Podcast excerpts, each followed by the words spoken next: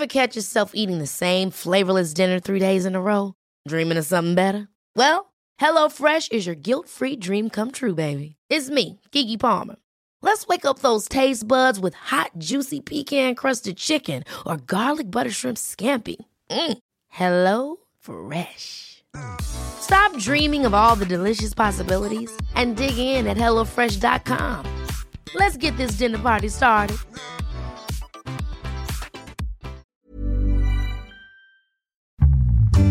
Stocks for beginners. Phil Muscatello and FinPods are authorized reps of Money Sherpa. The information in this podcast is general in nature and doesn't take into account your personal situation. When you talk about trust, the, the, what I was thinking of was like how often we get money advice from people who aren't qualified to give it to us. But there's a lot of people that when they get a financial planner, they go to their friends for recommendations, but their friends don't know any more than they do. Just do you like the guy? Yeah, okay, I'll trust him. Mm-hmm. That, that's the, that's the amount of research that people do. Mm-hmm. It's it's kind of insane to me. But I mean, it just speaks to our ignorance. I mean, like I wasn't too far removed from making mistakes like that. Probably much uh, much more recent than 15 years in my case. Mm-hmm. Yeah. Hi, and welcome back to Stocks for Beginners. I'm Phil Muscatello. This episode is a little departure from normal transmission. I was inexplicably invited back to the Two Bulls in a China Shop microphone. I love these guys. This is one of their After Dark episodes where we eventually talk about investing. Kyle Hedman is a self employed trader and co host of the Two Bulls in a China Shop podcast. His trading strategies include futures, swing, and options trades, with a focus on chart analysis. He began his journey to becoming a full time trader with an investment mindset and the goal of early retirement from his career. I hope you find it a bit of fun. We all have to laugh at our mistakes. That's better than crying. Take it away, Kyle. Hello, everybody, and welcome back to the China Shop. Joining me today is the philanthropic and fastidious Phil Muscatello, host of Shares, Stocks, and ETFs for Beginners, and self appointed fifth most popular podcast guest on Two Bulls history. And that's three separate podcasts, by the way. If you'd like to learn more about Phil, make sure you check out his website at sharesforbeginners.com or you just load up one of those three podcasts I mentioned. We'll have links for all that in the episode description. And if you want to reach out with any suggestions, corrections, or questions for future guests, you can do that via email at twobulls at financialineptitude.com or join our free Discord server, where a bunch of amazing people gather to share our struggles and lessons learned with other like minded market aficionados. So, said we'll have all those links in the episode description so you can peruse them at your convenience. And now, without any further ado, let's uh, let's check in with Phil. How you doing today, bud? Always good. Uh, as I like to say, um, it's I'm going downhill one ski, no poles. Situation normal. Is there a lot of skiing in Australia?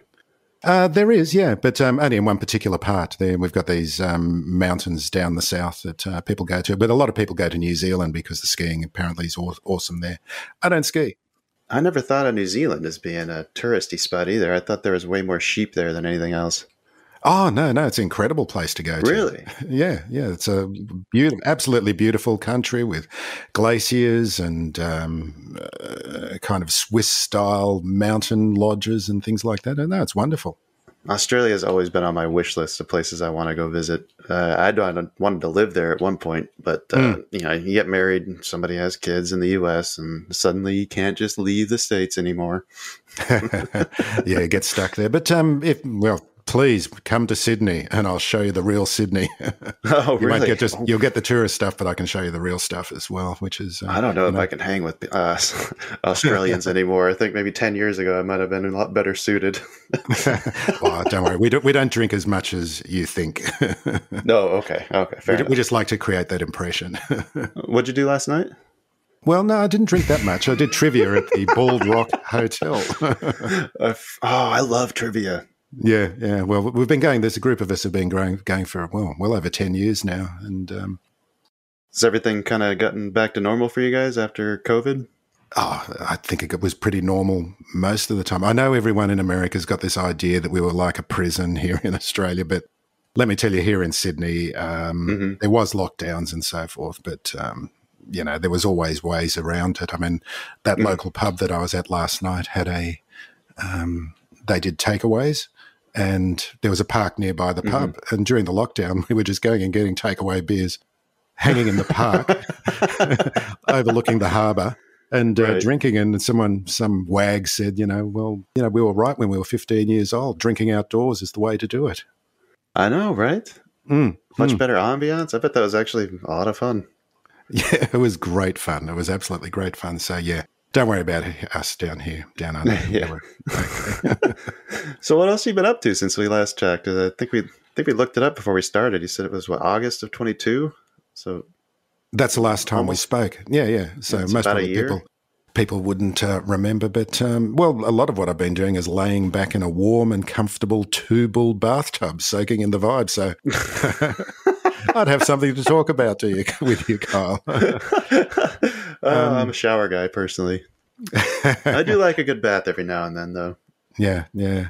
No, well, um, well, one of the things that happened was, of course, we were interacting on Twitter and you know, Mm, having yeah, oh, yeah. on Twitter.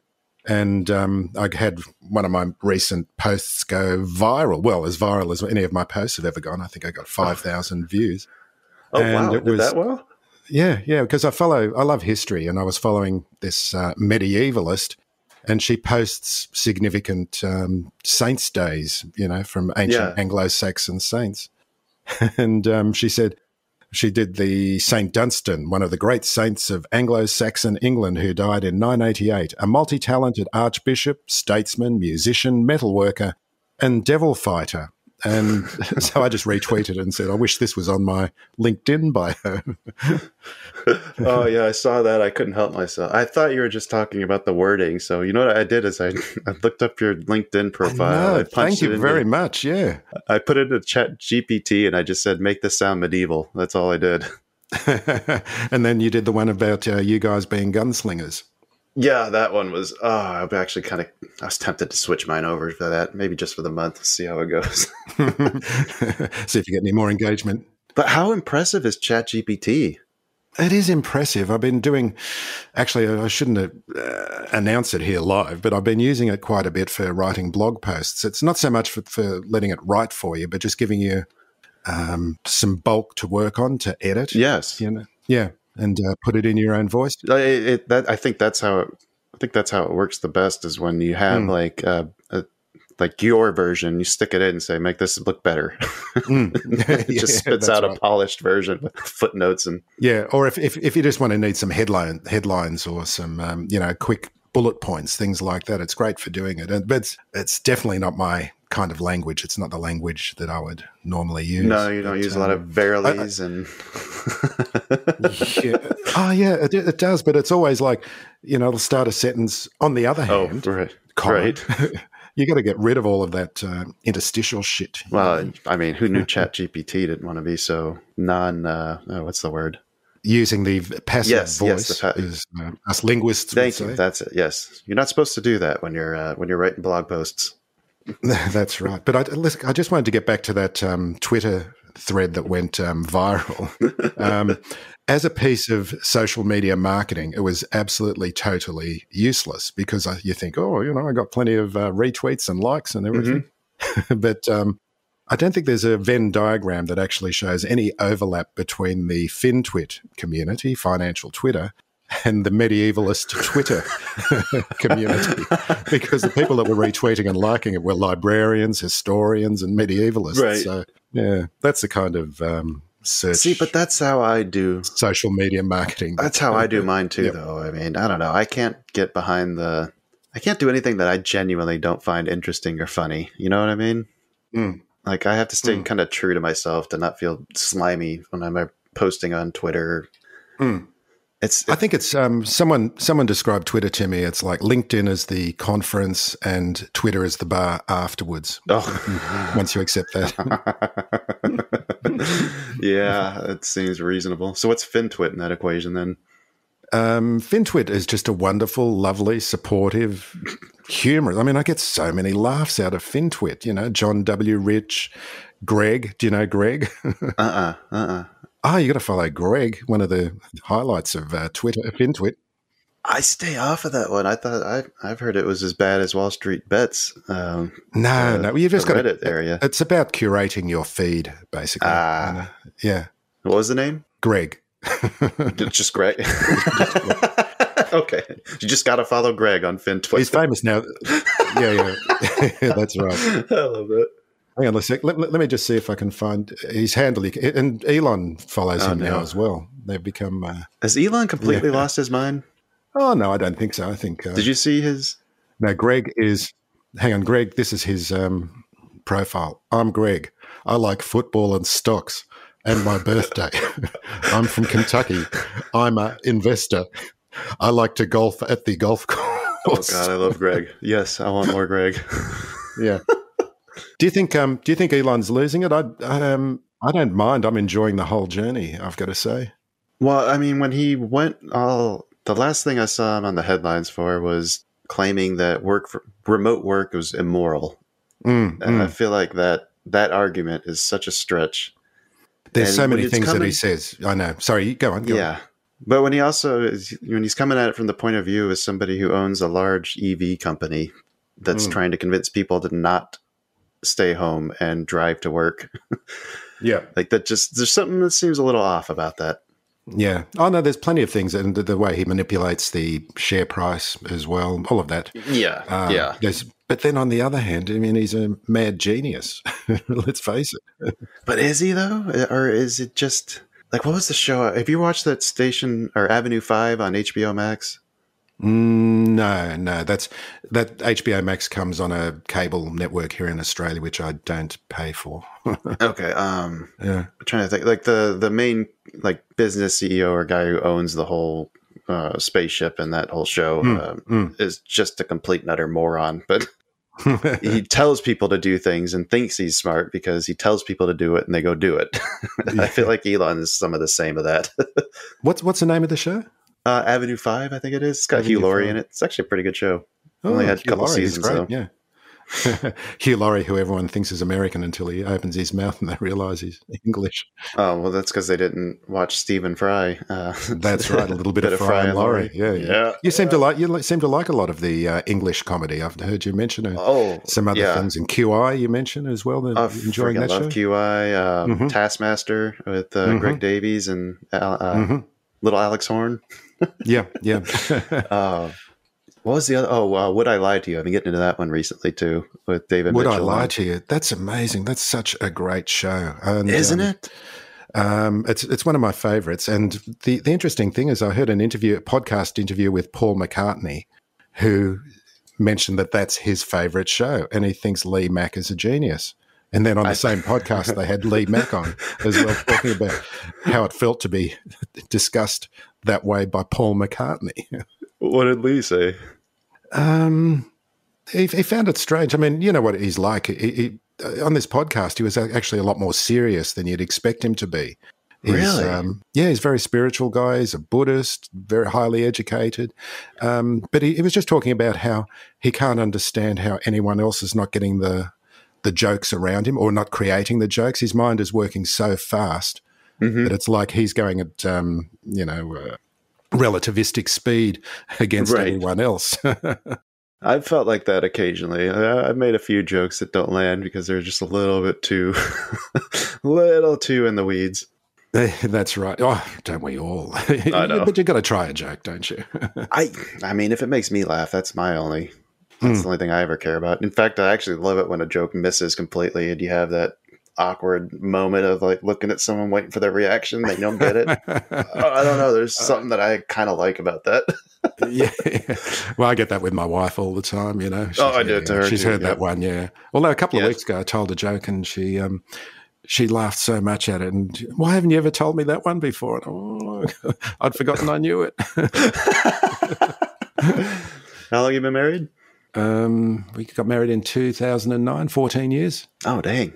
Yeah, yeah we got married in we Italy. Just hit ten this year. Wow! Congratulations.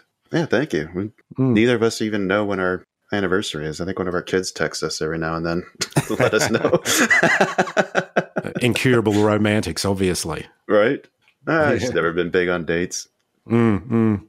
Oh, that's plus weird. like I, it's lucky for me that we get along so well because you know we both work from home now, so we see each other constantly. Same here, basically. Yeah, we both work from home. Uh, did I tell you I was in the military? You did, yeah. And because um, this is what I wanted, getting to the military theme, I wanted to talk oh. about Eric Smolinski, and I was going to ask you about your military. Before we do that, real quick, I just wanted to say something about relationships in the military. okay, yep, yep. Okay, so uh, yeah, relationships in the military. Yeah, so uh, uh, because you're constantly going on deployment a lot, the divorce rate when people get out of the military actually skyrockets because you're not used to like being around the person that you've married for the last 20 years like constantly. Mm, yeah. Oh well i could well imagine. Like you almost have to completely live like learn how to live together again. Well that's part of the theme of that uh, american sniper book and movie isn't it? Oh you know i don't know that i've seen that. Is that oh haven't good? you? Yeah well yeah i think so yeah. All right. I've seen it pop up but i just never picked it up Anyway, sorry, yeah. what were you saying about Eric?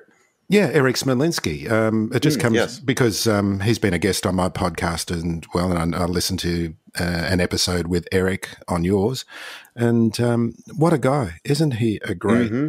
fun guy? Sort of humble. I mean, you know, he goes and buys McLarens, not Lambos, apparently. he does, but uh, I mean, I don't know. He's doing it the way he's not doing it in a flashy way, which is mm, kind of mm. cool to see. Like he's just enjoying the fruits of his labors and that's kind of the name of the game, right? Yeah, that's right. But he's he's enjoying the fruits of his labor, and he's trying to teach it and talk about it.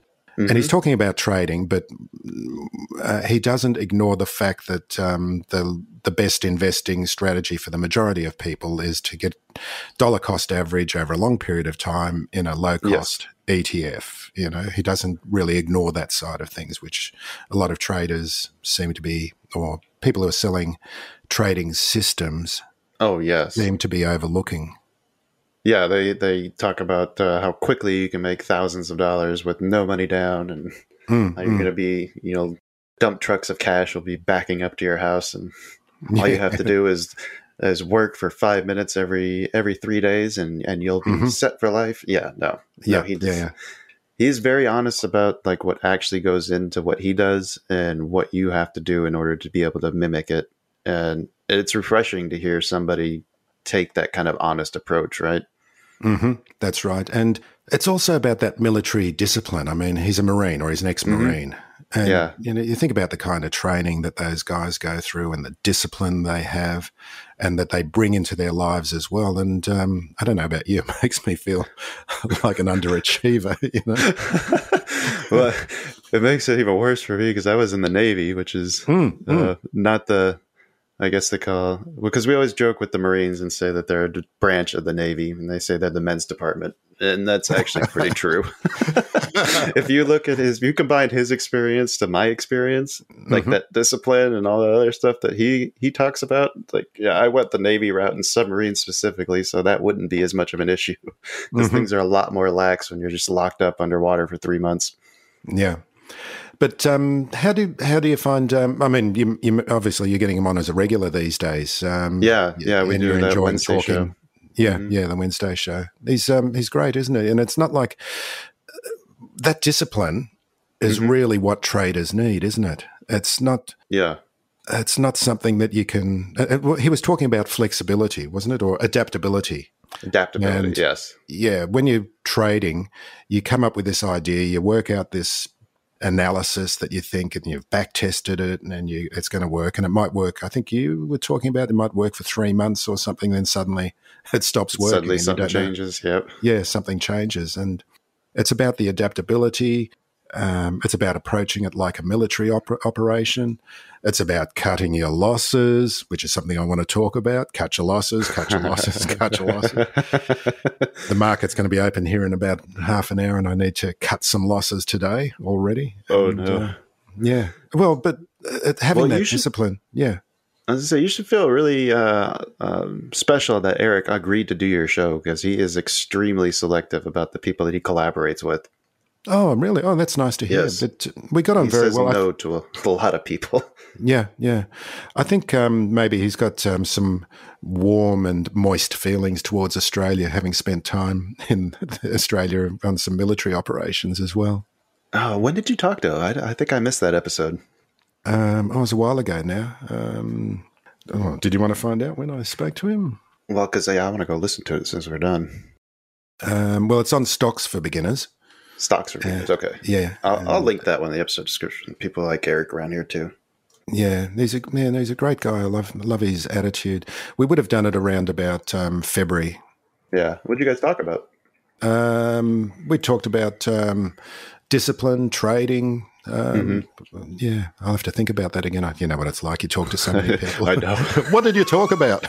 oh, we talked about stocks. I like stocks. Do you? how often do you find yourself when you're like just finished editing an episode and you got to write the Hmm. episode description, trying to remember what the fuck you just talked about? Oh no, but I I always get an output a trans- transcript, so I'm working from the transcript all the time. Yeah, oh, I quit doing that. I should probably go back to that. That might make it a lot easier. Mm, yeah, it does, and I think um, Zencastr, which we're on now, will spit out a transcript It does, you it does. Yeah. Mm, Although I think I'd canceled that subscription because we weren't using it anymore. oh, right. Oh, you, you're not recording in MP3, not WAV format, are you? um, this should be in WAV. We might have switched Yeah, yeah, to MP3 just to make it easier. I don't remember. Just teasing. Just teasing. yeah, that's right. You are an audiophile, aren't you? Uh, well, I'm an audio engineer. That's, I mean, I still do audio recordings as my. I'm not sure if it's a side hustle, main hustle, or what at the moment. You know, Right. Right. um, but st- straight after this interview, I've got to edit some. Um, oh, I've recorded some messages in some Indigenous Aboriginal languages from Western Australia, which is an Oh, interesting really? project. Mm, yeah. okay. I know this is supposed to be a trading stock market podcast, but I want to know more about that. Really? you Do you, do you want to hear Yeah, I do. Yeah. What's uh, is this uh, like a documentation thing, like trying to make sure that you capture these sounds before No. it's gone, or No, no, no. These are government messages that are going to remote communities. Um, they're often health messages sponsored by um, the WA government or the federal government. Um, this particular one's about hearing, going to get hearing checked. Um, I, I mean, I kind of fell into this space about 30 years ago where I record um, voiceovers in many languages. Um, So, like this week, for example, um, I've been recording Qantas in flight messages in about eight languages. You know, when you get on the plane Okay. and you get that Yeah. safety video and you mind can listen gap to it. And yeah, yeah, yeah. how the seatbelts work. Pull, yeah. this is where the exits are and all of that. Yeah. Uh, and I've been recording that in languages, and then it's also morphed into doing Australian Aboriginal languages, and um, we record in about twenty-two different languages.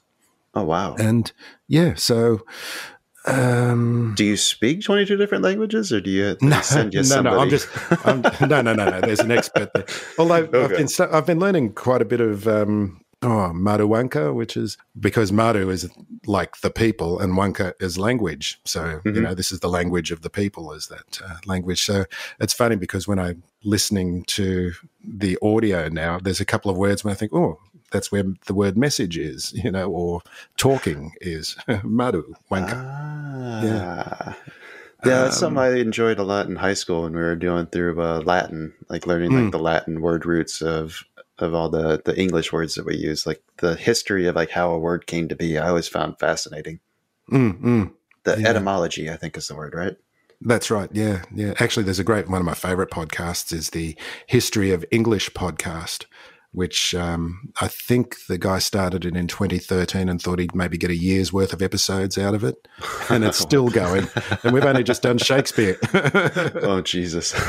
yeah. Oh, it's great. I love that. English is such a crazy language. Um, Yeah. Like I remember listening to someone talk about this concept, which, like, if you the the tweet actually kind of ties this up nicely that you were talking about earlier, like trying to mm. sound like you're from the 980s, Mm. and if you actually saw what English looked like from that time period, you would not be able to read it. But That's right. Yeah. other languages don't have nearly as much change. As, Mm. like They're much uh, purer.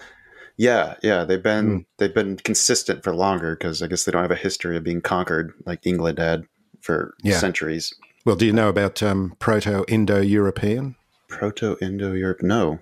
Um, just about every uh, language in Europe, apart from Finnish and uh, Hungarian, come from the same language family. And Really? they also relate to um, Sanskrit and the Hindi language in India. And they've all got the same roots. Yeah, yeah. And um, apparently, it's, I, I- I'm no historian here, but apparently it's to do with the development of the chariot. And the chariot meant that the people who had the chariots were able to spread, spread their language far and wide. Right. And you have to be able to speak their language in order to buy their chariots. or, or, or you, you learn when those chariots are heading towards you, you learn their language pretty quickly.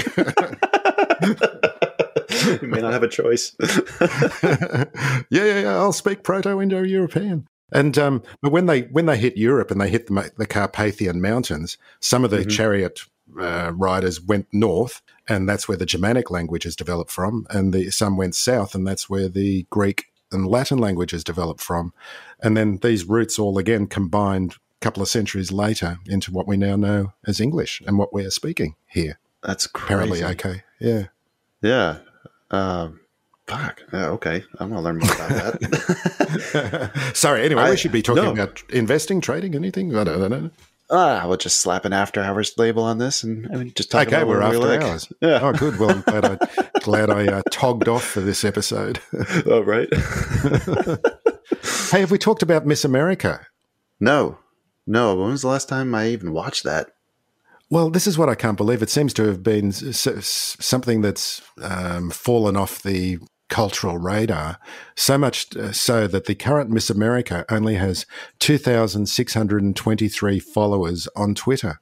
And Wow. she seems like a lovely person, and she's a nuclear engineering student. She's going to go into the nuclear industry. So Oh, good for her. I, I think I'd like to start a movement where we support Grace. I, I don't know how to pronounce it. Stank, Stanker, Stanky, who's Miss America 2023, nuclear engineering student, and let's um, all follow her because she's going to make a better future with nuclear power. I am a big fan of nuclear power, as that is Mhm. my background from the military. Oh, really? Uh, Is that yes. so? You want nuclear powered submarines or something? Yep, I was uh, electrician's mate, nuclear qualified. Mm. So got to run the the power plant, do all the maintenance on the uh, switch gears and motor generator sets and all that fun stuff. Wow! And you've still only got one head? Uh, yeah, yeah. Um, Actually, when you're uh, underway, like Yeah. we still have uh, dosimeters that you use to like monitor your Mm, mm. exposure, but you get significantly less radiation exposure underway than you do uh, when you're in port. Oh, That's because the cosmic background radiation is so strong. that yeah, the- yeah. with the ocean shielding you from that, like instead of like you get exposed to like two to three hundred millirem or something like in a month hmm outside and under the sub, like we were getting maybe four to five milligram. Yeah, yeah. So- It's actually significantly less exposure. Oh, and, and Eric talks negatively about the, the know. Navy.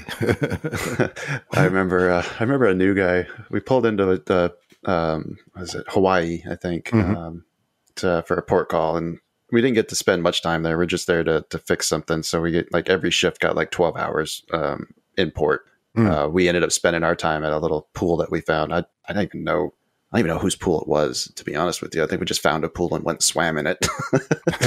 but I came back and I was you're, so you're the military. You could go wherever the fuck you want. Yeah, when I got back to the boat, I was so sunburned. And this uh, newer guy is a radioman. Uh, call them coners because they're in the front of the boat, the cone of the Hmm. ship. And he asked me if I got you know a little sun while I was out on port call. I was like, no. I got real serious and scared, and I looked at him. I said, "No, they made me go do an emergency repair in the reactor. So does it look bad?" I thought he was going to pass out. yeah, it was volunteer only, one of those operations, wasn't yeah, it? right. We need a volunteer. We may not come back. Oh, look at his face. Oh, is it bad? Ah, Gracie. Okay. So, yes, I am giving her a follow right now. hmm And um, if we can spread the word. Oh, she's, uh, well, it depends. Are you talking about her her profile or the Miss America one? Because Miss America itself is 69,000 followers or 67,000. No, no, I'm talking about her personal following. Oh, well, yeah, crap. Grace. I got to find that one. S T A N K E, Miss America 2023. That's that's actually the name of the uh, escape uh, hoods that you wear when you're trying to uh, uh, abandon a submarine in an emergency. It's a stanky hood you put on. Maybe she's a joke. I've been fooled all along.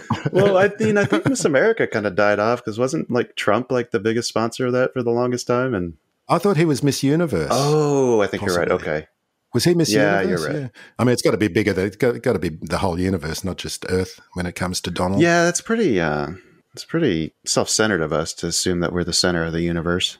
That's right. we need the beauties from Beetlejuice Right. to come and uh, compete as Oh, well. God, I love that you know that, that star. well, it was a movie. I Oh, was yeah, just of, in my mind. I was reaching around for a star. Star, uh, Yeah, Beetlejuice. Yeah, oh, man. So yeah. Sirius, Sirius, serious, another yes. star. That's the North Star, Hmm. isn't it? The brightest star in the sky, I believe. Which one's the North Star? Oh, that's Polaris. Polaris. Yeah, yeah. that's right. Yeah, yeah. I got a telescope one year for Oh. Christmas, and Mm. man, the joy of finding Jupiter for the first time and actually like seeing the moons. Ah, Mm, mm. and I don't know if you saw, but actually we had the Northern Lights visible down here. Um, like we're in the middle of Wow. Illinois. That far south. Wow. Uh, it, it was supposedly visible all the way down to like Alabama. Um, there was like a major solar Wow. storm about a month ago. yeah, no, didn't hear it. I stayed up to try to see it. I didn't see shit. Um, I didn't. Yeah. I didn't stay up all Too night. Too much though. light light pollution, I don't know if it was that. Like it just looked brighter and to the north Mhm. than usual. I Yeah. didn't see any of the Yeah. cool greens or any of that stuff that I was, you know, hoping to. But it could have been one of those scenarios where like you just get like flashes of it. Mm, mm. yeah, that's right. Like anytime yeah. they talk about meteor showers, Mm. you go out looking like you're going to see a bunch of cool shit, and it's like you know, streak every five minutes. Like that's a good one. Yeah, yeah, yeah. Well, we get the. I think. Do you get the Leonid showers? Is that in the northern hemisphere as I know. well? I'm not sure. Do we get the same meteor showers in the south southern hemisphere? I don't see why we wouldn't. Would I we? think they might. Well, because we're pointing at different parts of the sky, um, especially at different times of the year as yeah, well. that's true. Mm. Any astronomers? I know, right? Please. Shit. I'm not going into that rabbit hole.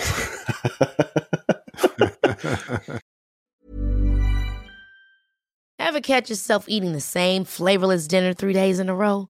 Dreaming of something better? Well, HelloFresh is your guilt free dream come true, baby. It's me, Keke Palmer. Let's wake up those taste buds with hot, juicy pecan crusted chicken or garlic butter shrimp scampi. Mm. Hello Fresh. Stop dreaming of all the delicious possibilities and dig in at HelloFresh.com. Let's get this dinner party started.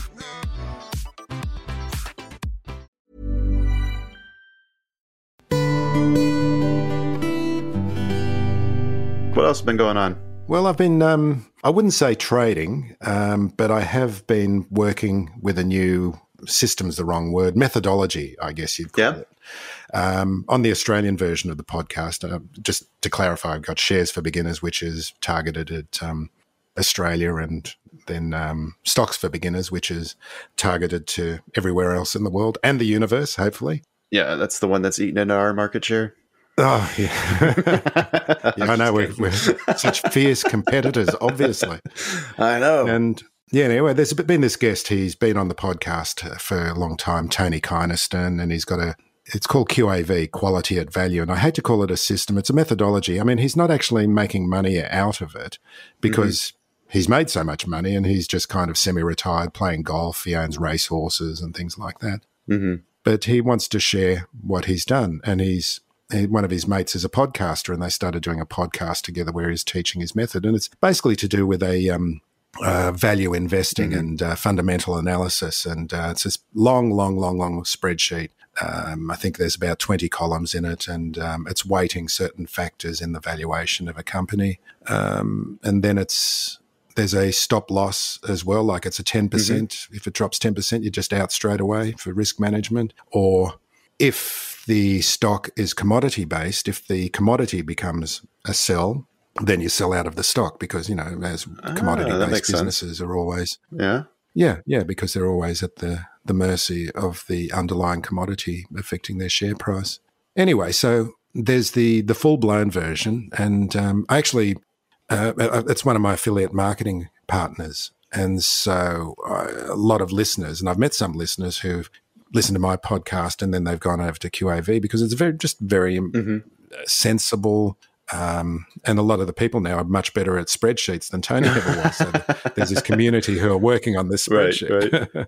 Um, but that's the full blown version, the club version. But they've got a, a, light version now as well. And because I don't have the time, mm-hmm. you know, between doing recordings, podcasting, and you know, just trying to keep bread on the table and the roof over our heads. I know, right? I don't have time to do the kind of research that's required to do this. So the light version means that they basically give you an email and say, okay, this is on the buy list, this is on the sell list, and you just start working it. And I didn't think it was going to be like trading, but it is a little bit like trading because there's been so the market's been a little bit up and down yeah. recently, and there've been a lot of stop losses triggered. So um, you, you've got to try and build up basically a, a, portfolio of about 15 to 20 stocks, mm-hmm. uh, which you hold on to. And then slowly, it's, uh, we treat it like weeding the garden. You know, if something's uh, not going well, you take it out and replace it with some, something else until you end up with a portfolio of stocks that you're happy to do. So at That's the moment, Buffett talks about a lot. Uh, I think it was Buffett when he talks about weeding your portfolio mm. out. Like so mm. many hmm. people cut the roses and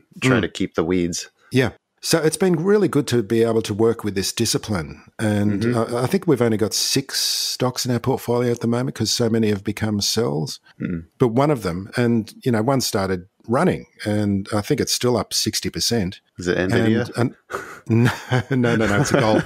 It's a, an Aussie gold mine. They're all Aussie ah. shares, although oh, they are working. Okay. They are working on um, making a US based version of this system, which hopefully we can introduce within the year as well, which is very interesting. Oh, that'd be really cool. Yeah, yeah, be yeah. Interested. I don't know this. much about value investing or fundamental mm. analysis. I've focused mostly on technical over the last you know three years. Yes, yeah, that's right. Um, there is one technical indicator that they used, and I may have mentioned this on the last time I was on the podcast, but it's basically if I can describe something that's visual in words, mm-hmm. it's a five-year chart on a monthly time. You know, okay. not daily, not five minutes, but monthly, and basically you draw like if if the stock's gone down, you draw the line between the two highest points. Yeah. And when it crosses that line uh, upward, that means, well, it's possibly a buy. And then the opposite as well on, on the sell side of things. Yeah. So, anyway, getting back to that. Just trend lines and, yeah. uh, and support resistances. Yeah. Uh, you can do that on any time frame too, by the way. Markets are fractal. So those, yep. those same patterns and mm-hmm. those same support resistance, they become less strong the more dialed in to the time mm. frame you become. Like a five minute trend line is not going to be nearly as strong mm. as a monthly. But mm makes sense to. Can you say fractal? Fractal, yeah. Can you say I fractal did. again? fractal. That means that the same when like you look that. at a monthly chart and you see a pattern on there, you can yeah zoom in on one candle and see the same patterns and see them play out and interact the same way. Mm-hmm. I know markets are just like um, what is that? That's chaos theory, isn't it? Uh, yeah, I mean, what do they say? Yeah, there was a book about about the butterfly wings in the Amazon. Yeah, yeah, yeah. Start a hurricane in the Atlantic, and yeah, but um, and that's the thing. It's like um, everything from the smallest uh, when you're looking at something at the smallest level to the greatest level. Oh, what's it like? Algae's got the same structure as trees, for example. Mm. Anyway, we shouldn't get too much into that. Well, a little. Yeah, we're hooked. just enjoying chatting so much that I was interested. Anyway, but um, so yeah, I've been using that, but it's just been great to have that support and discipline. And I'm oh, sorry, I was going to say with this one stock that mm-hmm. ran, um, I, I, think it's up 60%. It's sort of like, well, should we be selling? And the answer I got back is, well, why would you bench Michael Jordan? Right. and I think that's that's one of the things, and it's for traders as well. You know, you've got to let your winners run. Is, is that the case with trading as well? That seems to be one of the. Well, there's. I think that new traders have a tendency to aim for home runs too mm, much. Mm. And I went through this myself where they shoot for the fences, they shoot for the stars, they don't pay themselves. And then you end up getting what's called upstuck, mm. where you were up $300 and then it comes back down to $200 in profit. And then you thought, in your head, you're thinking, I'm down 100. Mm, then you mm. don't want to sell because you had 300 and you want to get that back. So you, you tell yourself, oh, I'll, I'll sell it when it gets back to 300. Mm. And then what ends up happening is it goes back up there and you don't sell it because why would you sell it? It's going up. Mm. Eventually, you end up turning what is be, you know, a nice win into usually a full loss because it just ends up reversing on you and you refuse to take profit because you're constantly thinking about what you could have had, not what yeah. you can get now. Yeah, yeah. And that's part of it is the psychology, isn't it?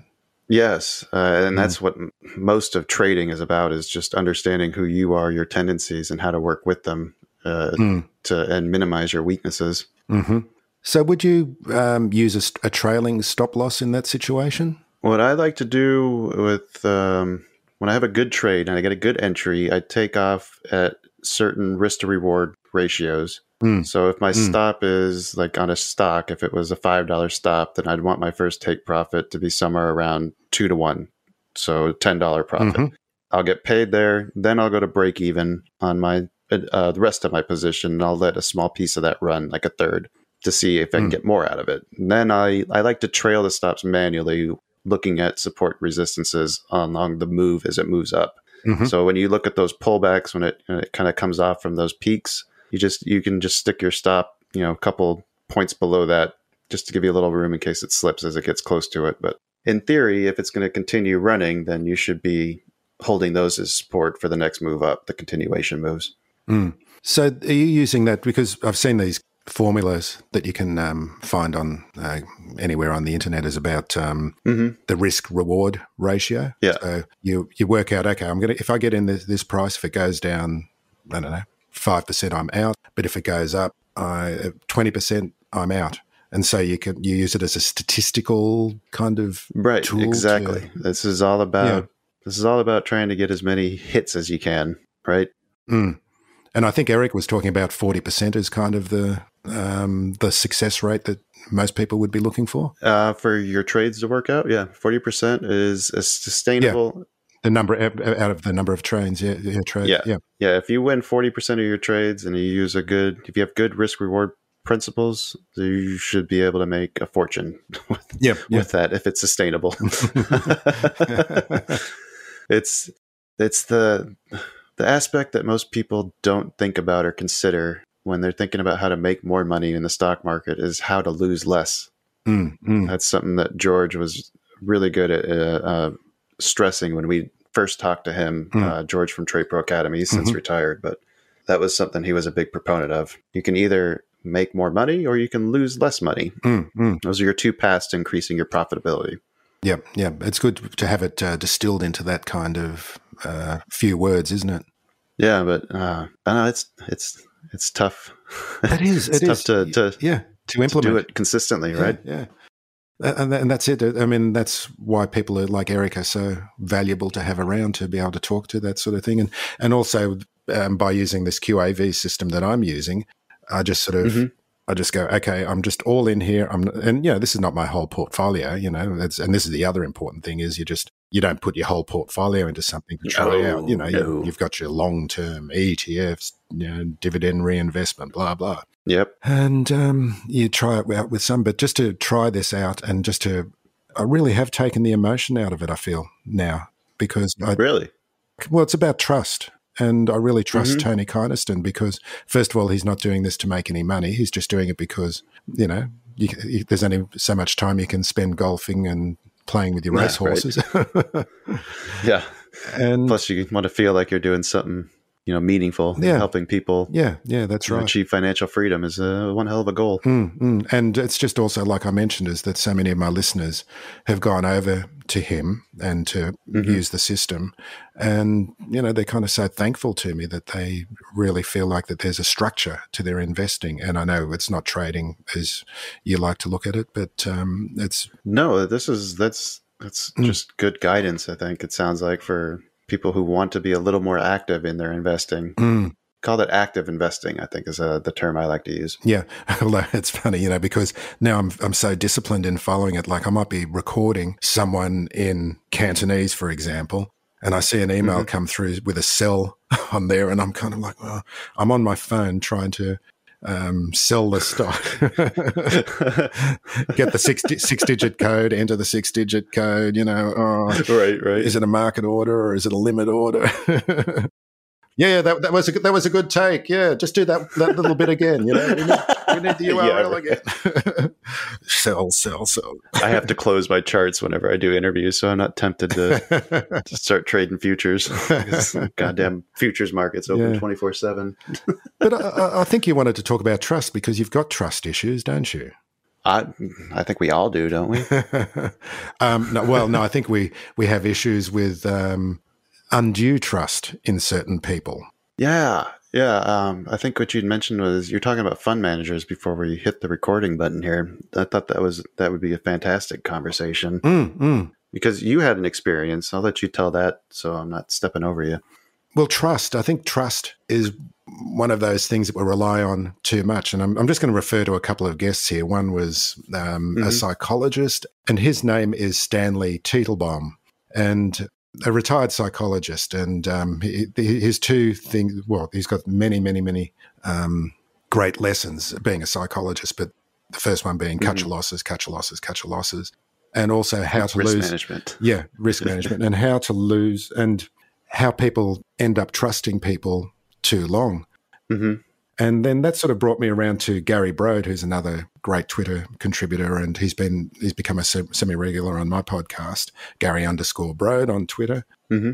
And he's talking about the funds management in industry and the financial planning industry. And this is from a, a thread that he posted today um, about fund managers who take thousands of meetings a year, read countless investment letters, and follow industry trends then many of them throw that work away and invest where other allocators are investing. Their goal isn't to get you the best returns, it's to avoid being wrong alone. They think it's okay for them to lose your money as long as they do it in a brand name fund where others are invested. And right. That's that's part oh, that's interesting. Yeah, yeah. And and again we come wow. back to that thing about mutual funds. Um, so we call them managed funds here, so I might be um, you know, flipping between the 2 mm-hmm.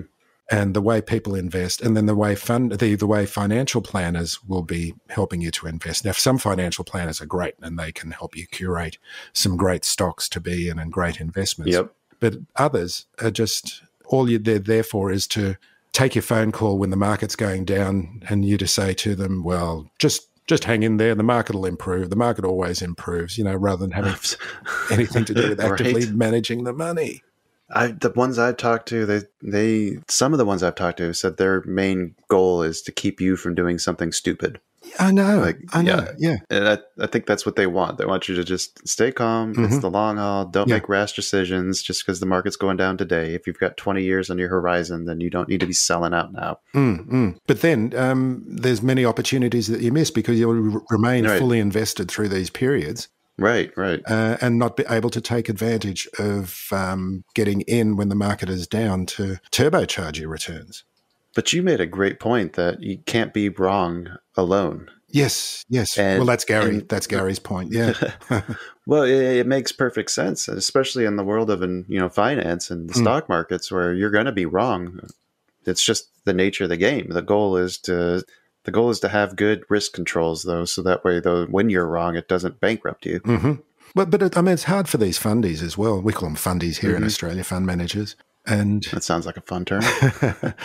um, but it's so difficult for them. First of all, like you know, they can only invest in a limited uh, a limited universe of stocks because of their mandates. They can't get into mm-hmm. anything small because they, have just got too much money to invest. Um, right and you know, so they they would just if they tried to get a smaller stock, uh, they would just blow the price out of the water because they they just got too much or bulk of money. Completely, dis- completely destroy it when they try to sell it. yeah, yeah.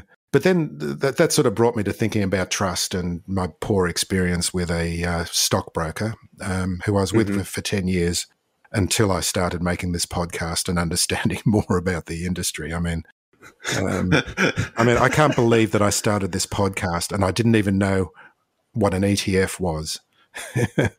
and the right. this stockbroker, he was just enabling my stupidity and idiocy and just thinking, oh, you know, I can just pick a stock and I'll make money out of it. You know, let's buy this, you know. Right. I mean, right. if only he had just done some basic education with me and said, well, look, let's put, you know, 80% of your money in a long term ETF or an index fund.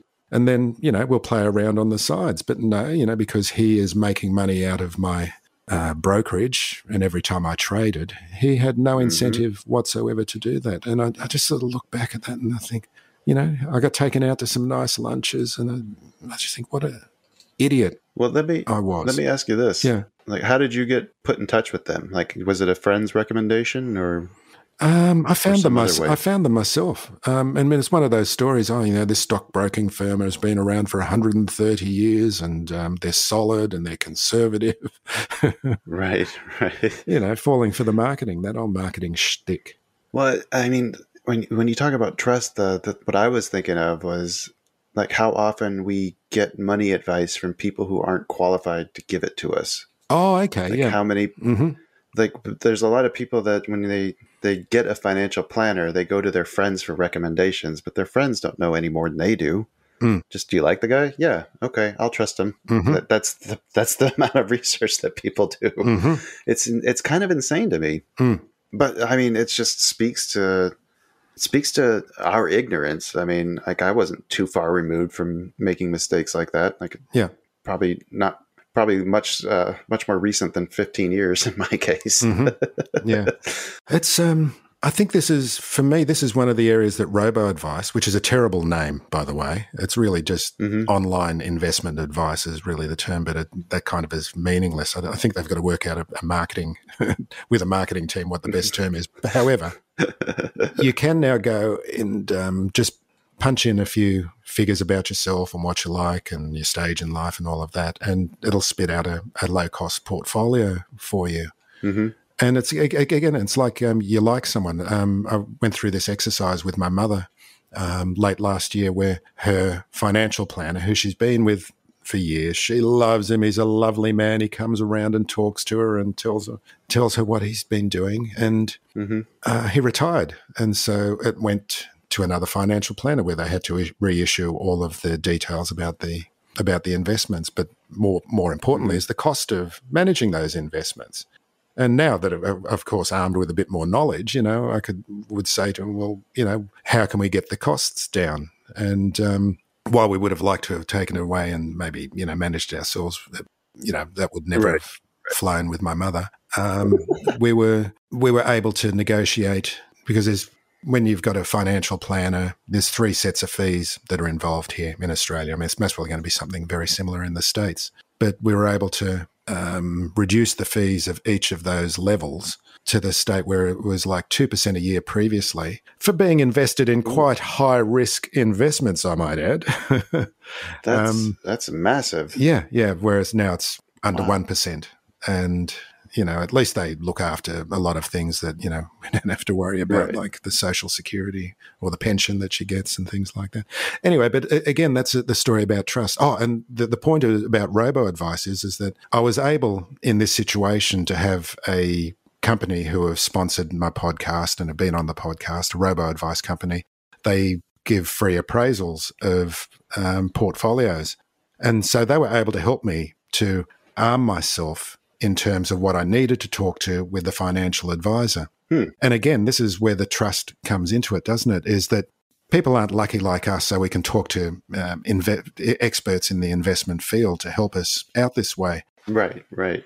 And again, they fall back onto that trust thing where they trust someone or they think this is a nice guy or this this person dresses beautifully, you know, I'll, I'll go with them. And hmm it's I think it's just really with the plethora of podcasts and YouTube videos and blogs and so forth about investing. If you're interested, I know not everyone's interested, you know, you can't be interested all the time, but you would presume that people who are listening to our podcast are mildly interested in this space Right, right. that they right. can educate themselves so they don't have to lean on blind trust. One of the one of the coolest things I think somebody told us, and we're talking about how to pick a good financial planner, like some of the things, uh, red flags to watch out for. Mm. Uh, the number one thing he said was uh, how happy their secretary is, or the person that greets you, the receptionist. Mm. Does she does she look like she's enjoying her job, or does she hate it there? And then also, if Mad Money's playing on the on the uh, the screens, then definitely don't want to go there. well, again, uh, that episode I had with Stanley Teitelbaum, he had um, a list of questions to ask your financial advisor. And um, yeah, it's a great list of questions. I can share that with you and listeners if you'd like as well. yeah, please. Mm, yeah. Remind Put me, you on the remind me to do right that. Right now. No, okay. Oh, just uh, what was the name of the, the episode? Um, well, there's two with, it's the first one with Teitelbaum. Anyway, I can send you the um, the blog post. Yeah, if you send me that, then I'll uh, I'll get it in the episode description so Mhm. people can check it out. Yeah, yeah. Getting up to the end here. You got Yeah. anything else uh, you should uh, Um, touch on before we wrap up? I just perhaps we should talk about that negative Apple Podcasts review because I know we're at the end of this episode. We're going to pe- ask people to like and review and everything. And first of all, did you realize how hard it is to leave a review on Apple Podcasts? Oh my god, it's such a pain in the ass. I ask all my guests to leave a review, Yeah, and then yeah. they're like, "How do I do that?" And I'm like, "Fuck, I don't know how to tell you that." That's terrible. It's re- I, I didn't know until a couple of weeks ago, and then I worked. I was trying to work, work it out because when you have a negative review, of course you. Wait, you got a negative review, or we did? No, no, I got a negative review, and it was first of all, I had a um, uh, someone who was selling a trading system, Simon Ree. You might Yeah. be interested in him on the podcast, but the the listener was very miffed that I was promoting something like trading to beginner investors. And I I understand that point, but I think that people just need to be introduced more to all of the availability and the whole way of the, that the markets work. You know, it's like why I talk Yeah. about fixed income so much, which I think might bore people, but I find it fascinating that there's this whole other market out there that nobody even hears about, which is 10 times larger or more than equity markets and has so much influence on it. You know, and Right? just even being Yes. aware of that is very valuable information. Well, and then the other thing I would say to that is something that Eric talks about a lot. Why limit yourself? Mm, mm. Like, learn. I mean, there may be some things that maybe you want to incorporate in the way that you pick your investments. That's right. Just maybe uh, yeah, because you a little technical analysis so you can get some better entries or, or be better informed about when to exit. That's right, because I- I'm not. Um, I don't um, subscribe to the religious wars between fundamental and uh, technical analysis. I Me think neither. I think there's a place for both. There's a place for both, and it's really interesting and fascinating to talk about. And I think Mm-hmm. Eric was talking about candles as well. And like, there's a whole discipline of candles, and then there's a whole discipline Yeah. of um, patterns, and and it's just. I mean, I know, I know people think of think of it like reading the tea leaves, and it's not going to predict anything in the future, but it is such a great way to visualize the market. You know, it just takes everything out of it, but and just hmm just even being able to look at a chart and say, "Oh, this stock is in a downtrend. it hasn't reversed Right. yet." Don't Right, buy. You know, right. uh, whereas you know when you first come into the market, you're thinking, "Oh, if this stock's down fifty percent. It must be a buy." Right. Yeah. It's got to go back up. yeah, right? yeah, it's got to go. It's back. just there. Oh, yeah. One of the most fascinating things that I think learning in my journey was just how much emotions actually drive markets. Mm, mm, The emotional aspect of it. The markets run on emotions. mm, that's mm. that's just how it works. It is. It's um, it's emotion. Well, it's emotions, but a lot a lot of the weight of the big money. I I was talking to a guest a couple of weeks ago about this because there was one particular stock that I had a holding in, and it came up with an earnings upgrade, and it was a cracker of an earnings upgrade. And as we're talking about it in a situation like this, the market opened, and we said, "Okay, it's going to be up a huge amount today," and we looked at it, and it was flat. It hadn't moved Yeah. an inch. And I don't Yep. think that was psychology. I think in that particular case, No, first of all, the expectations. the uh, the expectations there was an expectation that that was going to be coming because Mhm. it was a, a steel stock. So any idiot can see that the price of steel had been going up for a long Right, time, right. even though it's, it's and and it had since reversed in that time as well. Um, so there was no there, anyone who was holding it. They might say, "Okay, we're going to hold on for a little while," but they're not going to buy any new positions in it because they know that the price of the steel, the underlying commodity that we spoke about before, was going down. And so Mhm. you can see that it's it, is, it isn't just psychology, but even knowing that kind of information, rather than being the idiot goes, oh, you know, it's had a really good earnings upgrade.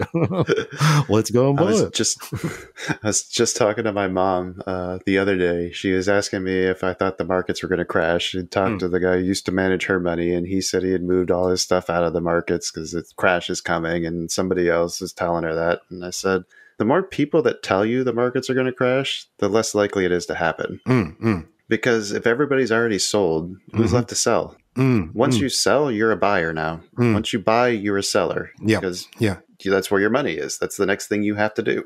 And that's that's how those earnings reports like that. Everyone gets excited about something where they think it's going to blow out. They all buy it Mm. beforehand. There's no one left to buy it. Who's going to buy it now? Everyone already did. Although there's a couple of people that I really respect who see a, a, a default, a debt default crisis on the way. There's just too much debt. Interest rates have gone up too fast. Um, hmm and there's going to be a lot of corporate debt that is going to be unsustainable. And we're going to see the mother of all debt crises coming up, which will affect again, this is the fixed income market having such a profound effect on uh, equity markets. And we only saw a, a, small case of that a few weeks ago with the um, uh, Silicon Valley Bancorp yeah, situation, yeah. you know? Yep. Um, but there's only so many banks that can be bailed out. Right, especially at that size. the, the, US government just doesn't have that amount of dosh. And Jamie Dimon, right. you know, he might want to acquire all of them, but you know, he's not going to be able to afford get all of them. Let's face it, you know. uh, I hope not. Mm. yeah. Last thing we need is J.P. Morgan. Mm. Yeah, running the country. well, don't they already? I mean, isn't there a nexus I mean, between they, at least they're not Wall HSBC. Street and yeah investment banks and the U.S. government and Treasury. And I, I very I enjoyed your conversation about Janet Yellen because it's oh, true. Oh, it's, just, it's, just, I mean, what are you people doing over there? Who are your elected officials? We've got easily five more days than she said in the worst case scenario by my calculations. I don't care. Get it done. Get it done. Yeah. Jesus Christ. Yeah. Yeah. also, I don't understand how that whole budget thing works either. Like you planned the budget. Didn't mm. you already know what you're going to spend? Why wasn't the debt limit raised then? Mm-hmm. Or is this all the overages? Yeah. Yeah. I don't know. But I, I think the, uh, the idea that um, there's going to be a crisis coming if the debt limit um, is not passed by June first. I think that's a bit. Oh God, yeah, I think there's definite weight to that, but I can't imagine. No, I don't think there is. I, mean, I don't think there is weight to that at all. I mean, I mean, I'm just a little guy here in Sydney, but you know, let me give you my expert view on this. I'm saying if they don't pass it, yeah. there could be some major problems. But the no, I don't think. I don't think. So. I don't. But I don't think there yeah. would be even major problems if they didn't pass it. No, I, I beg to differ, Kyle. Why is that? Well, th- this is what I'm reading again on FinTwit is that the US government is receiving about $300 billion uh, a month in taxes. Uh, the debt mm-hmm. is something like the, the interest on the debt is 60 to 70 billion dollars a month. So the debt can still be paid. They can yeah. s- slow down government a bit for a while and work out what they're doing. And to me, it seems like what they're arguing about is a a slowdown in the rate of increase in government expenditure over 10 years. It's not like they, right. you know, they're asking, um, was it Kevin McCarthy uh, is asking for wholesale cuts in government budgets. It seems like, no, mm. well, hmm. let's just slow down the pace of increase of government spending. yeah. I, mm. And I know there's a politi- I know there's a political divide here as well. And, um, you know, I don't want to get into it. As long as we rag on both sides equally, that's, uh, yeah, I think we yeah. can maintain our bipartisanship. Ah, oh, well, that's that's right. Just you have to make fun of everybody. That's right. Yeah, equal opportunity fun making. Exactly. Exactly. No, that's a good point because uh, I do remember that being buried in that whole um, thing that Janet was talking about. It was mm. like, yeah, we might be in trouble come June, but if we can make it through June, then there's incomes coming in in July. Basically, the U.S. is paycheck to paycheck right now. Yeah, yeah, that's like, right. Like the rest of the constituents. but still, I mean, the, the US government has got $30 trillion in debt and a $1 trillion budget deficit. I mean, yeah. They're, yeah, they're just sort of. But, but we also just print money too, so I don't know how that fucking works either. well, that's how they create money. That's where money is created. You got to get right. some, you got to get some fixed income people on the podcast. It's so interesting to find out about how this works. You know, I I am afraid to dive into. I don't know if I need another thing to another rabbit hole to, to fall into. yes, exactly. I got to do an options uh, uh, deep dive next. Mm-hmm. Still, mm-hmm. yeah. Oh, they're uh, they're so fascinating options. You know. Oh man, yeah, the option to lose money quickly. the history of options, even just the history of options, going back to you know the ancient Greeks and options over crops. You know, it's well, wait, really? they're actually they're actually more like futures contracts and options. But to me, oh, they seem to be very close. I don't know. Maybe they maybe I'm just being an idiot again here, but um, it's just the the idea that a farmer might have a crop coming, and a speculator will mm-hmm. come in from the big city and say, "Well, look, here's you know what, what was the ancient um, Roman coin, denarii or something. Here's 500 uh, denarii yeah, yeah. for um, for your crop that I will take delivery of. And that speculator is thinks, you know, oh, I can see a shortage coming up um, at harvest time, right. and uh, uh, the the farmer gets certainty. They're happy about it. They they might be missing out some income, but um, yeah. So the idea of options and futures contracts go back a long, long way. Well, it's interesting because that's kind of the whole point of futures, isn't it? Mm, or wasn't that like the original purpose of Mm. like our futures market was for the the people who own their businesses to be able to have cost certainty and be able to sell their things into the future. Well, I think it's the Chicago Board of Exchange's actual reason reason for existence there in Illinois. Right, right. Mm. Yep, up in Chicago. Mm-hmm. Yeah. I've stood in front of the bull. Oh, have you? I must come over. strong testicles. Must come over there. I haven't.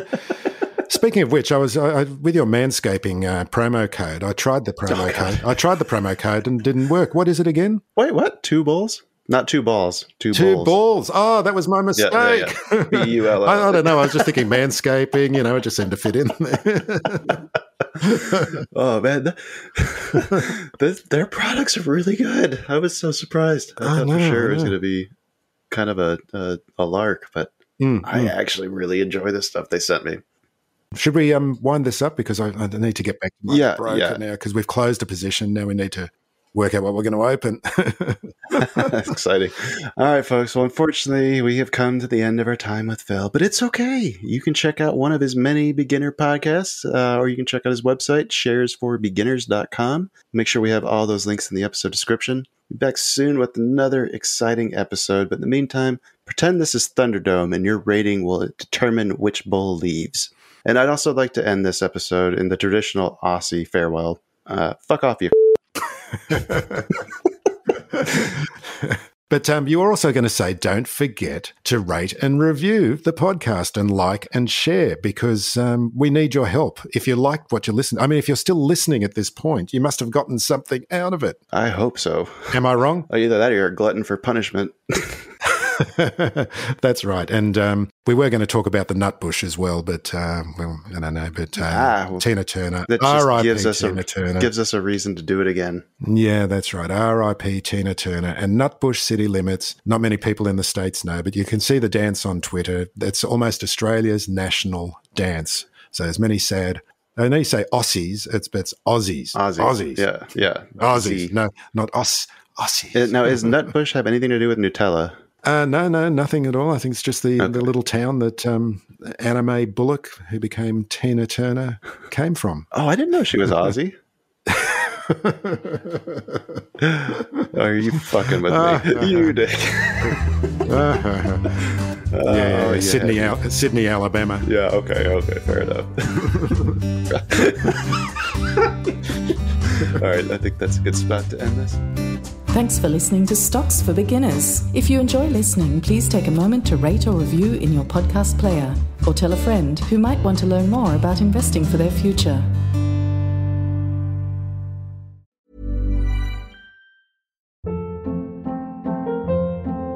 Hold up. What was that? Boring. No flavor. That was as bad as those leftovers you ate all week. Keke Palmer here, and it's time to say hello to something fresh and guilt-free. Hello Fresh. Jazz up dinner with pecan-crusted chicken or garlic butter shrimp scampi. Now that's music to my mouth. Hello Fresh. Let's get this dinner party started. Discover all the delicious possibilities at hellofresh.com.